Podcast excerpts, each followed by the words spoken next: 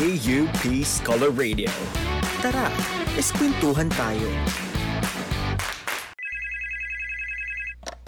Hello? Come on now!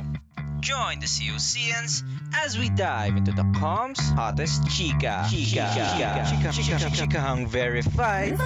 Bardagulang yasified. Only here on D'Cerb, the Com exclusives on Rants and Bardagulan.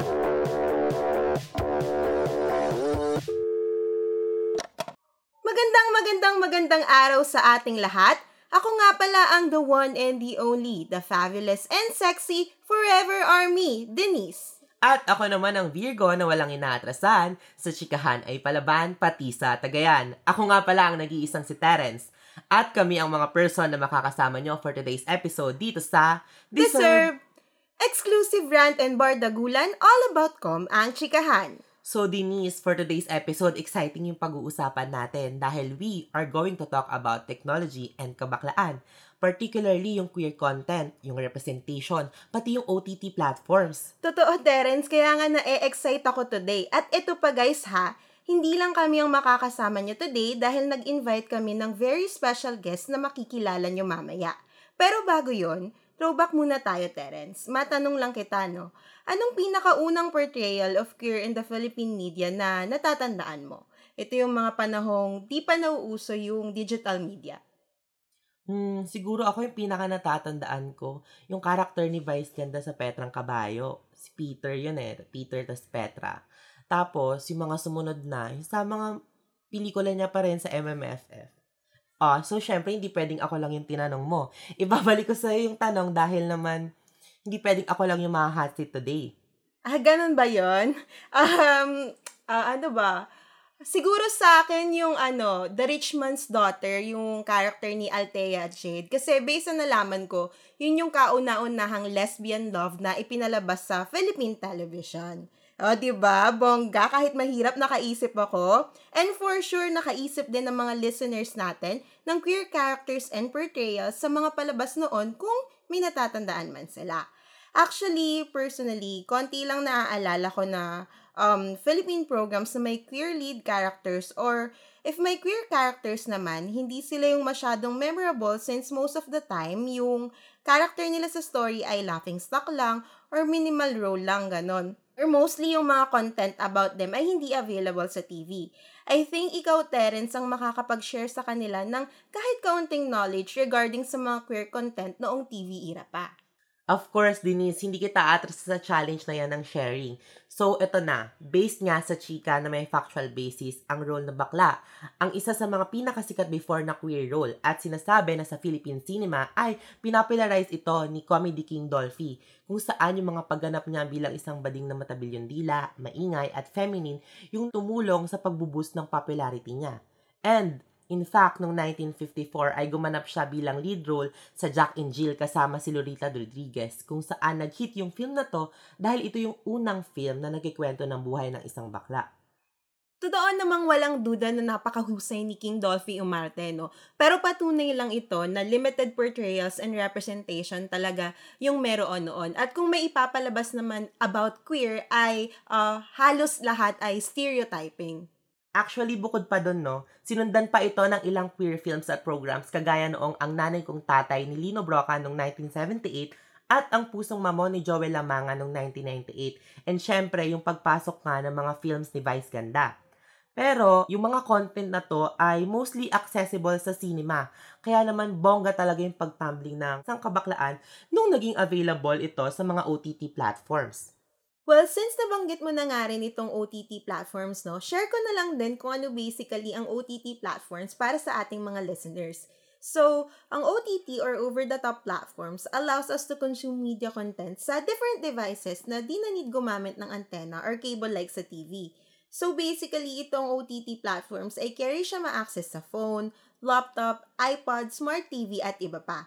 Para mas madaling magets, ito yung mga kinaaadikan nating Netflix, Amazon Prime, Hulu at V U.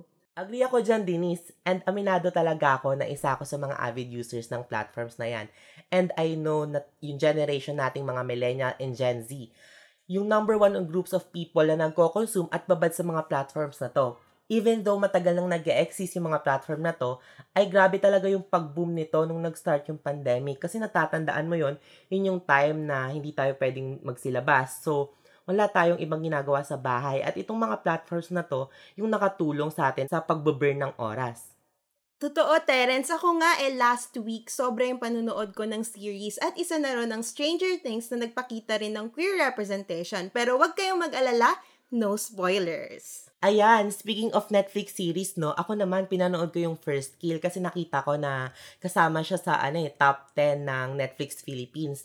And aside nga sa pagiging accessible, yung mga tao kinokonsume yung O T T platforms dahil sa quality, freshness at variety ng content. At itong variety na nga to, kasama na rito yung queer content. At naging tool din yung O T T platform para magkwento ng queer stories kagaya na nga lamang ng boys love or B L. And I remember nung nag-start yung pandemic, isa talaga ako sa mga nag-ambag sa pag-trend ng Together dahil talagang naaliw ako sa kwento ni Sarawat at Tyne. Same me, Together fan din ako, alam mo yan. At ayun na nga syempre, para mas maging bongga ang chikahan at daldalan natin dito sa D'Cerb, ay katulad ng sinabi ko kanina, we invited someone para mas makapagbigay ng professional insight when it comes to queer content. Ang makakasama natin today is an award-winning filmmaker and L G B T Q rights advocate. At yung mga films niya ay tumatalakay sa issues ng human rights and L G B T Q rights. She believes in the power of film in collective remembering, reclaiming histories, and fighting for equality. Her films have been showcased in prestigious local and international film festivals. O, diba, bongga? Ilan na nga rito ay the Queer Asia Film Festival U K, Taiwan International Queer Film Festival, and the Asian Women Film Festival India, among others. Direk Cha is a fellow of the Salzburg Global L G B T Forum, the International Queer and Migrant Film Academy Amsterdam, the Ricky Lee Scriptwriting Workshop, and T B A Studios Writer's Room. Oh, ang hirap banggitin nun ah. At syempre, she was also awarded the Art That Matters for Film Award by Amnesty International Philippines in twenty eighteen. Let us all welcome Direk Cha Roque. Magandang araw po, Direk Cha. Grabe po yung credentials nyo, no? Talagang nasa inyo po talaga yung corona. Um, bumati naman po kayo sa ating mga listeners. Hello, Terrence and Denise and sa listeners natin today. Hi, thanks for having me here. Ikaw ba, Direk Cha, what's your favorite queer content? Uh, with Netflix, for example, gusto ko yung um, it's not presented or branded as a lesbian or a gay series, pero may attempt to insert gay or lesbian characters na portrayed properly. So, for example, um, sa Atypical, kunyari, hindi ko siya favorite na favorite ha, pero I appreciate na um, may pinakitang lesbian relationship doon in a series that's not particularly labeled as a gay or lesbian series. Or parang, for example, sa sex education, di ba, may mga queer, non-binary characters din na pinapakita. So yun, um, ayan. Yung mga recent na lang, ang dami ko kasi from, from the past years, pero yung mga medyo recent, Um, yung Portrait of a Lady on Fire. Um, ang ganda-ganda ng portrayal ng dalawang babae at nung relationship nila na nag-unfold. Ayun. Tapos, yung ano, yung gaya sa pelikula. Kasi yung timing niya was during the pandemic. So, ay, na-mention nyo kanina sa intro niya na maraming ang lumabas na B L at saka mga series, lalo na itong pandemic. That, ano, that um, sheds light to lesbian, uh, to L G B T issues.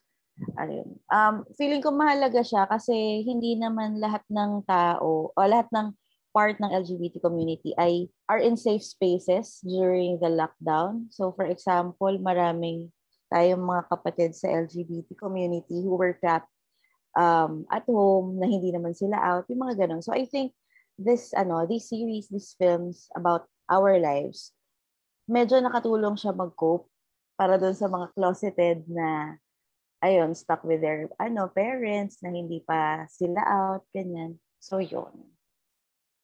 ay ako agree po talaga ako dun na ano, parang nakakatulong po yung mga ganitong content para ano, ma-comfort po. Kasi parang nakikita po natin yung mga sarili natin sa mga characters na napapanood natin. So ayun nga po, parang in relation to that po, um, since queer content ay present in all media, Uh, meron sa T V and even in digital. Uh, we'd like to know po if ano nga po ba yung pinagkaiba ng pagkilala, pagtingin at pagtanggap ng traditional media versus O T T sa mga queer content, if there's any po.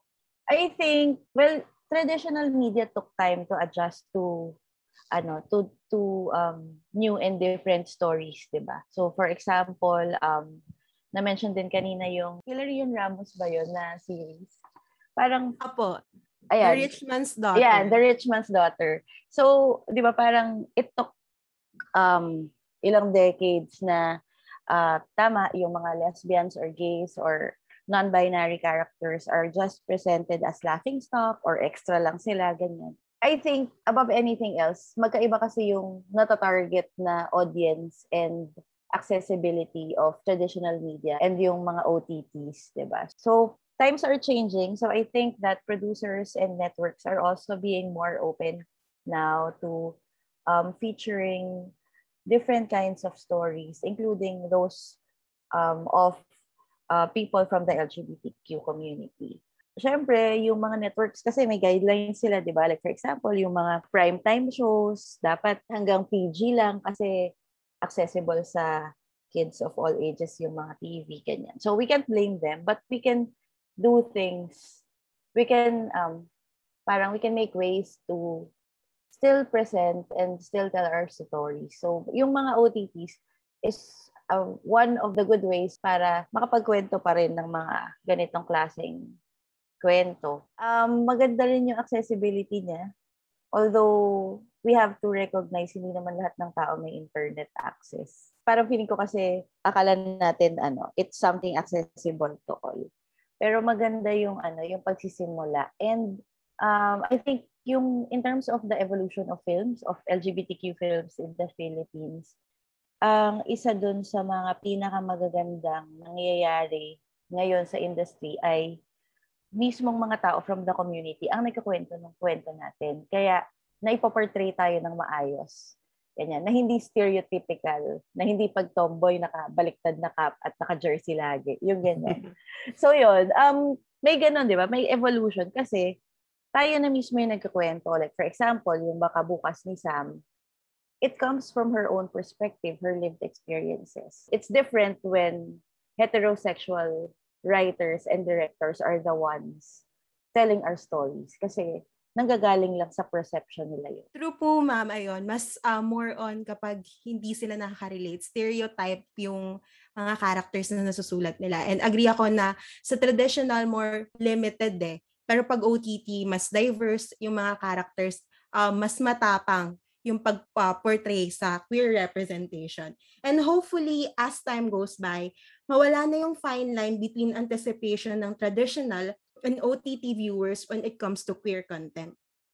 Actually, malaking step nga talaga na nagkakaroon ng popularity yung queer content sa O T T platforms kasi nagkakaroon na ng avenue yung ganitong content para ma-recognize at magkaroon ng share sa digital audience. And eventually, ako, I hope talaga na mag-transcend na rin ito sa traditional media. Totoo, me. We're really hoping for that.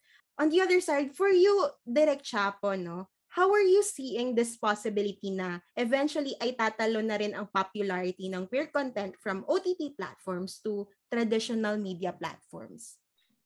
Um, feeling ko it's already happening. Paunti-unti lang. Pero ang laki ng difference niya from before na wala talaga. Wala kang makitang you identify with the character sa isang teleserye. Meron akong ano, very interesting discussion with a Thai filmmaker. Siya yung nag-direct ng Malila, The Farewell Flower, si Anucha Bunya Watana. So, uh, I was with her in a panel before. Tapos pinag-uusapan yung, yung okay lang ba na pinagtatawanan or um, nagiging parang joke yung mga L G B T people sa pelikula at sa movies, di ba? Napaka-rampant yan, especially before, di ba? Kasi ngayon, parang it's easy with Ang, ang easy mag-call out with Twitter, di ba? Parang ang daling mag-comment on a film and you have a wide audience na nakakabasa ng opinion mo about something. So anyway, parang yun yung tanong, parang okay lang ba na ganun? Okay lang ba yung portrayal na pagbakla, parlorista? Ganyan. Laging parlorista dati. Tapos maganda yung ano, yung mga points na ni-raise niya. So sa Thailand, ganun din. Parang yung early films na may L G B T characters, ganun din sa kanila. Binabatukan, pinagtatawanan. Pero sa kanya, she believes na it's part of the whole evolution. Parang at least during that time, na ipapakita pa rin sila. Even if it was in a negative light, parang yun na yung trabaho natin ngayon as storytellers to change that. Tapos parang na-realize ko rin recently na yung mga kunyari, yung portrayal ng mga parloristang bakla noon sa mga na eighties, seventies films, mga Dolphy, di ba? Hindi, hindi natin masisisi yung storytellers that time kasi ang, ang pinikwento nila ay yung lived experiences na nangyayari that time. Parang possibly hindi pa sila nakakakita ng mga doktor na bakla that time or hindi pa sila out. So yun yung, yun yung pinapakita nila, what's happening during that time. So parang with the evolution of the members of the L G B T community being more out and being more um, more expressive in the way they present themselves or parang mas open na sabihin sa mundo na eto ako. Doon din na i-inspire yung stories na kinikwento natin. So ayun. So, sana nasagot ko yung question. Parang ang daming pinuntahan ng sagot ko. Yes po, nasagot naman po. At napakaganda rin po talaga ng insight nyo. Ay, nakikita rin dun yung uh, progress na natin, no? Mula sa noon. Uh, mas nare-represent na natin yung queer ngayon, unti-unti. At hopefully, maabot natin kung ano yung pinaglalaban natin. And since nabanggit na nga po yan ni Direk Cha, sa tingin ko, magandang mapag-usapan din natin yung iba't ibang mukha ng queer representation sa mga online media content. And ano nga bang naitulong ng mga O T T digital platforms para ma-represent ng tama ang queer community? Ayan, correct ka dyan, Denise. Uh, ako, ano eh, uh, since natap na natin yung iba't ibang types nga ng representation, siguro meron akong tanong kay Miz Cha at ano, sa mga napanood or ginawa niyo pong queer content, ano po yung representation ng queer, yung pinaka nag-give po ng positive light on your end? And ano rin po yung parang mga negative example ng portrayals? Baka awayin ako ng mga may negative example. Sige lang. Sige, sa ano muna, sa positive muna. Um, isa dun sa mga recent films ko ay yung title niya, My Manily. Uh, I'm not sure if you watched it. Um, it was part of the lineup for uh, C C P's Gawad Alternativo last year. And it won first prize for the animation category. So, yung pelikula ay tungkol sa struggles ng isang bata na may dalawang nanay. At ano siya, it was inspired by real events. Meron akong anak, meron akong partner. And growing up, yung anak namin, naka-experience siya ng discrimination because of non-traditional family that we have. Tapos yun, um, happy accident siya kasi pandemic siya ginawa. So dahil hindi kami makapag-shoot, bawal mag-shoot ng ano eh, child actors ng pandemic, bawal mag-shoot ng minors for, ano, for safety reasons. Naging ano siya, parang naisip ko, gawin na lang siyang animation. Pero hindi ako nag-animation usually ah. So yun, parang because it was an animation film about a child, parang mas naging accessible siya ngayon and mas madali rin siyang maintindihan kahit bata yung manood. And it's for all ages. Tapos yun, so pinakita ko lang doon na there are different kinds of families. Hindi lang siya nagtatapos sa nanay, tatay at, at, at, at anak, ganyan. Na merong mga pamilya na isa lang nanay, isa lang tatay, or dalaway nanay, ganyan. Tapos yun, I had I received very good feedback for that na ang daming nakarelate. May mga nagsasabi na parang they're part of the community, tapos hindi nila na-imagine before na magkaroon ng sariling family. Kasi di ba parang sanay tayo na couple lang kayo, tatanda, ganyan, couple kayo, wala kayong anak, or yung anak nyo mga fur babies, ganyan. Pero parang may mga na-inspire na because of the film, parang nangarap din sila ng ganong future na pwede naman pala na magkaroon ng family. So yun, yung, yung bala ko for the film na yun ay is to tour it to schools na for preschools, ganyan, para din sa teachers, para ma-educate din sila. Kasi feeling ko yung mga, ano, yung mga part of the community or part of L G B T Q families sa school yung unang institution na ano eh, nakakaramdam tayo ng pagiging kakaiba natin. Pagka prep ka pa lang or nursery ka pa lang, papagawin ka ng, papasubmitin ka ng picture ng family mo. Tapos you feel that you're so different kasi pare-pareho, pare-pareho may nanay at tayong ibang classmates. So yun, parang um, tinatry ko baguhin yung portrayal ng um, mga tao na may pamilya kahit na sila ay nagbebelong sa L G B T Q community. And lumaki kasi ako na ano eh, yak mare-reveal yung age. Pero ano, when I was your age, college kayo, di ba? Yes po. Oo. When I was your age, college at saka nung high school, karamihan ng mga pelikula tungkol sa mga lesbiana, tomboy, at mga non-binary or queer, laging tragic yung ending. As in, parang bilang na bilang lang sa kamay yung mga okay naman yung ending or hindi siya tragic. So laging may namamatay, nagpapakamatay, or pinapatay sa mga lesbian and gay films noong nineties. Yun yung mga nakita kong, yun yung first access, yung mga first films na na-access ko nun when I was still parang trying to figure out my identity. So isa yun sa advocacies ko as a filmmaker na yes, importante ipakita yung struggles natin as part of the community, pero wag nating kalimutang ipakita rin yung ating mga triumphs, di ba? Yung ating mga joys na parang hindi naman lahat ng love story ng mga queer people, ano, malungkot yung ending. May happy ending din naman. Yung mga ganyan. So, ayun. Yun yung sa for the positive representation. For the negative, hindi, ayoko expound eh. Ayoko magbigay ng example. Makagirahin ako ng mga tao. um, ano ba? Uh, Siguro, ano, mas babalikan mo yung intent or intention ng filmmaker na gumawa. So, kunyari, kung gumawa siya ng lesbian film just for the male gaze, dahil ang daming nababaliw sa lesbian sex scenes, ganyan. Para, or para gumawa lang ng ingay, pero wala ka namang nakocontribute dun sa movement for equal rights. Parang for me, that's wrong representation. Like yung... Nabigyan na example. Yung, sige, isa akong example. Yung sa M M K, recently, tungkol sa real-life lesbian couple. Pero yung artista na kinuha nila for that ay um, no first role. Tapos yung press release niya ay parang, it was a challenging role. Yung challenging, yung sex scene, ganyan. Yung parang, they're in it for the ano, para may clamor, para pag-usapan siya. Pero yung intention nila ay hindi to contribute to the advocacy, ganyan. So yun, yung mga ganun ay, doon ako na-off.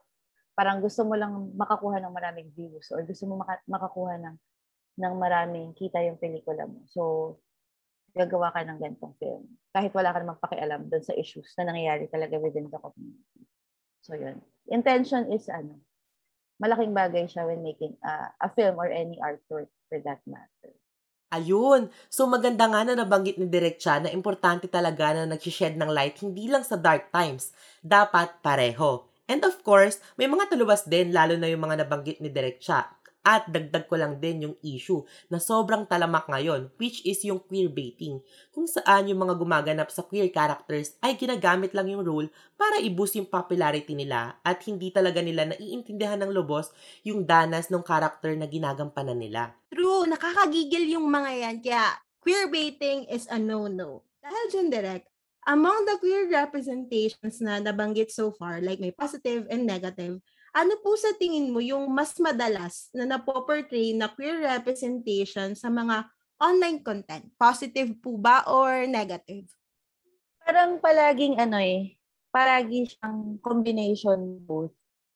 Para it's hard to generalize na mas marami na yung positive, mas marami na yung negative. Kasi, for example, ako as a lesbian, hindi ko rin hindi ko naman danas personally yung pinagdadaanan ng mga bakla or ng trans for me to say na, uy, okay yung representation nito. Ganyan. So parang, I can only speak for myself na tama yung representation nitong ano, lesbianang to. With the presence of both negative and positive portrayals of persons who are part of the community sa films and series and content. I think yung pinakamaganda naman dito ngayon, um, with the technology that we have and the uh, platforms that we can access, yung mga social media platforms, ganyan, ay nakakapagbigay siya ng opportunity for audiences to react. Diba? Pwede kang mag-tweet about it pag hindi mo nagustuhan. Tapos pwede kang magsimula ng discourse at discussion tungkol doon. And through those, na-address, na nako-call out. Sometimes, sometimes naman wala, eh, hindi naman intention ng storyteller na uh, mali yung maging portrayal, pero nag-base lang siya sa kanyang perception. So magandang nako-correct siya. Tapos, yung mga positive portrayals naman, maganda rin that they are being recognized. Kasi uh, not only the audiences but also the young storytellers, young aspiring filmmakers, nakikita nila, di ba? Nakikita nila yung discussions online. Nakikita nila yung reaction ng mga tao towards the film. So, nalalaman din nila ano yung mga dapat gawin at hindi dapat gawin pag nagkakwento. Ayan, I think that's right na sobrang importante talaga yung mga discussions para malaman natin kung genuine ba yung representation or hindi. Kasi uh, maganda na kapag nagnanarrate tayo ng story ay nakaka-relate yung mga nanonood or nakikita nila yung sarili nila doon. Yes. Um, para po sa kalaman ng ating mga listeners, paano nga po ba nakaka-apekto itong misrepresentation ng queer sa society or sa community? Uh, delikado siya, no? Yung mga misrepresentations. Actually, isa din sa debates about uh, making L G B T Q content ay sino yung gumaganap na artista, di ba? Lagi yung, ano eh, lagi siyang nagsaspark ng discussion. Like, kanyari, bakit straight guy yung magpa-play ng trans, uh, trans woman, yung mga ganyan. So, delikado siya kasi, for example, yung role, nagke-create siya ng maling perceptions against na, ah, okay, pwede palang, ano lang, i-arte lang siya. So, pwedeng, pwede kang kumalas dun sa identity na yun. Ganun. Or, yung ibang misrepresentation. Yun, yung, yung kinikwento kanina na I've, I'm used to seeing, uh, watching films that end tragically. For me, may nakikreate na takot. Diba? Parang, oh my gosh, mamamatay ba ako pag ganito? Or, don't I deserve to be happy? Bakit yung mga love story na napanood ko ng mga lesbiana that time ay puro tragic? Well, hindi ba ako pwedeng maging masaya sa pag-ibig? Yung may ganun. It hurts not, it, it affects not only the people around the community, but the community itself mismo, more than anyone else. Yung mga pelikula, kunyari, na face lang yung pagiging lesbiana. For others, maybe it's true. Hindi naman sa lahat nag-a-apply. Pero akala, parang nagiging perception mga tao na, ah, face lang yan. You'll grow out of it. Ganyan. So yun, nag-create ng stereotypes, yung misrepresentations. At delikado siya. Maliban pa doon, na-encourage din yung violence sometimes towards the community na parang, ah, okay lang yan. Okay lang sila saktan kasi nakita ko sa pelikula ganito yung ginawa dun sa ano eh, para tumino siya or para maging straight siya. So yun, um, yung misrepresentation, delikado siya in, sa safety natin and to the way we see ourselves. Diba? Para minsan naapektuhan yung iniisip natin na ano ba yung deserve nating magkaroon? Bakit ganito? Ayun, agree po talaga ako dun sa sinabi ninyo na kapag meron talagang misrepresentation, nahihinder talaga nito yung goal ng mga ano no, producer and filmmakers sa pagtetell ng story ng mga queer people. Kasi nga, ayun, since kung na, may misrepresent sila, nami-mislead yung mga tao na kung ano ba talaga yung mga kwento or kung ano yung mga storya na meron sila. I agree with the both of you, no? We know that shows are created to entertain, tell us a story, and give us a lesson. So sana, if we aim to tell a story, we must make it right. Kaya, thank you so much, Direk Cha, sa pagbigay ng additional knowledge sa amin. At syempre, sa mga listeners natin dyan, deserve nyo yan. Kaya, Miz Cha, may hinanda kami for you at para sa mga listeners natin. Papatunayan namin na carry na kaming isabak sa mga films. Ready na ba kayo? Lights, camera, action! Break time! Spaghetti? spaghetti. Boys, gusto niyo ng spaghetti? spaghetti? Are you competing with me? Are you threatened? Bring it on. My spaghetti, has sauce made with freshly picked tomatoes from the high mountains of Italy. What about yours? My spaghetti has banana ketchup with antioxidants, antihistamine, anti-inflammatory, antibiotic with glutathione and silmarin extract with ginkgo biloba E. And cut! Grabe ang aktingan! Pang-Oscars! Baka pwede nyo na kami kunin sa next nyong movie, Direk Cha. Cheris! Ayan, baka yan naman, Direk Cha. Charot, ayun nga, for sure, may mga viewers tayong nagets yung reference dahil sa TikTok. And para naman sa mga hindi familiar, actually, yung mga lines na yon ay galing sa Super Parental Guardians ni Vice Ganda at Coco Martin, particularly yung batuhan ng linya ng characters ni na Vice Ganda at Aura. I am sure busog na busog na tayo sa mga learnings about representation at how important nga representation is sa media. Pero before tayo magpaalam, uh, Direk Cha, may something pa rin na-curious ako eh. Despite the hypervisibility ng mga L G B T Q plus community sa media platforms na to, how could we really say na empowering ito? Kumbaga, how can we make sure na nakakatulong ito sa L G B T Q plus community? I think nag-evolve na siya yung yung nakikita na natin yung effects of um parang how these content empower this content empowers the community. Titingnan niyo lang yung ano, yung mga pride marches natin na everyone goes there out and proud. Parang mga five, seven years ago, ang piling yung tao at saka medyo ano, hindi pa ganoon ka-loud yung how they present themselves. So feeling ko it also helps them. Parang if you see someone on screen, on the screen, may character that you can relate to, it gives you the feeling that you're not alone and you're not a mistake. So parang because of that, parang uh, the members of the community are also feeling more free to express themselves the way they want. Tapos yun, um, yung mga issues na nakita natin the past years online, di ba? Yung mga, um, like for example, yung issue sa paggamit ng restroom kung trans woman ka, ganyan. Tapos you'll see the number of the people standing up behind yung victim ng discrimination, for example, doon. So yun, um, parang once you start calling out and questioning these disc- uh, discriminatory practices, it empowers you. Tapos nagsis- nagsisimula doon na ano eh, nagiging outspoken din kayo about your issues. So yun, yun yung nakikita na effect niya. Dagdag ko lang po, no, uh, what are the challenges that you see in the digital and O T T platforms that will hinder empowering representation for the L G B T Q plus community? Well, you can avoid producers who will approve content just because it has the capacity to make them earn, di ba? Minsan, pera-pera din naman yung pag-produce. Kaya, merong mga maling representation na lumalabas pa rin. Kasi pag mukhang bebenta, napoproduce, di ba? Malaki yung importance ng ano eh, kung sino yung kakwento, kung if you're part of the community and you're telling the story. Malaki yung ano, difference nun compared to when you're from outside the community and you base the portrayals of your characters sa kung ano lang yung nasa isip mo. Sa idea lang, no? Na walang konsulta sa mismong part ng community. Ayun. Grabe. Agree talaga ako doon, Direk Cha. And to add lang, no? As media practitioners, kailangan nating i-uphold yung responsibility in making sure that the narratives of the queer people will not be exploited. It is also very clear na kailangan nating i-destigmatize yung perspectives with the L G B T Q plus community. Which bridges us to our last question of the day, Direk Cha. Ang dami po naming tinanong, pero ito na po yung last question.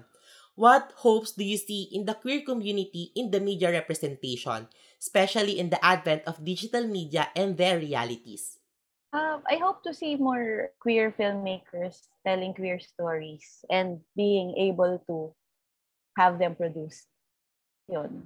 Um, especially yung younger filmmakers. F D C P held Uh, the Pelikulaya Film Festival. Tapos, ang galing-galing talaga ng mga ano, ng mga batang filmmakers in telling queer narrative. So, sana more of that. At saka sana more platforms to show these na hindi lang festival. Parang, sana mas marami siyang naabot na audience na hindi siya nagiging inaccessible to ano, to the people who need to watch it the most. Ayun. Yes, tama. We need a more diverse and proper right representation of the queer community. And that ends our powerful conversation with Direk Cha here in D'Cerb. D'Cerb na D'Cerb ni Direk Cha ang applause. Thank you so much po, Direk Cha, sa pagsama niyo dito sa amin. And of course, sa pagdagdag ng knowledge, hindi lang po sa aming mga host, kundi sa ating mga listeners. And if you have a final word to say po, or you have to plug anything, this is your moment po, Direk Cha. Sige, thank you again uh, for inviting me to your podcast. Please check out yung Wildfire na book. Uh, it's uh, under Gantala Press. You can find it in Shopee. It's an anthology of lesbian literature, as well as Tingle. So and under Anvil Publishing naman siya. It's also an anthology of lesbian literature. Let's keep consuming uh, content that are made by and for the L G B T Q community. Not only films or series or T V shows. Pero yun, check out din natin yung ibang forms of art that uh, that tells our stories and our narratives. Ayun. Thank you. Ayon, thank you po, Direk Cha. And this episode is a love letter not only sa ating industry, but in general, in making sure that we are all responsible para sa isang magandang bukas. Bukas na mayroong kalayaan ng lahat na mahalin ang sinuman without discrimination, without being expelled by our families, and without the fear of losing people in the process. As media practitioners then, we are responsible in making sure na upward ang trend na pupuntahan ng ating progress when it comes to queer representation. We reiterate our role to amplify the plight of the marginalized communities. And we thank Direk Cha for guiding us on that path and for sharing her insights sa ating podcast. Again, maraming maraming salamat po. Our Stonewall sisters and brothers will be so happy to see us na tinutuloy ang laban na sinimulan nila. At sa mga kapatid natin from L G B T Q plus community, isang mahigpit na yakap with consent na puno ng pagmamahal para po sa inyong lahat. And I'm sure marami rin talaga mga alagad ng media ngayon na nakikinig ang na-inspire at mas gusto nang ikwento ang story ng mga L G B T Q plus community. And for everyone who is listening to this podcast, lalo na yung mga umabot sa point na to, thank you so much for listening and supporting our podcast. We hope marami kayong natutunan and we would like to hear your feedback and takeaways. Gamitin lamang ang hashtag D'Cerb Inquiry, I N Q U E E R Y, sa Facebook man yan, Twitter, or Instagram. And of course, follow us at Spotify, P U P Scholar Radio, the official podcast of Polytechnic University of the Philippines, for more iskwentuhan, talakan, at talakayang tsak na malaman. And syempre, watch out for more episodes of our program, D'Cerb, Exclusive Brand and Bardagulan, all about kom ang chikahan. Muli, ako si Terrence, ang Virgo na walang inaatrasan. Sa chikahan ay palaban, pati sa tagayan. At ako naman si Denise, ang the one and the only, the fabulous and sexy Forever Army. See you sa mga susunod na araw for more chika na talaga namang kaabang-abang para sa ating mga scholar ng bayan. Ang chika na D'Cerb na D'Cerb nating lahat.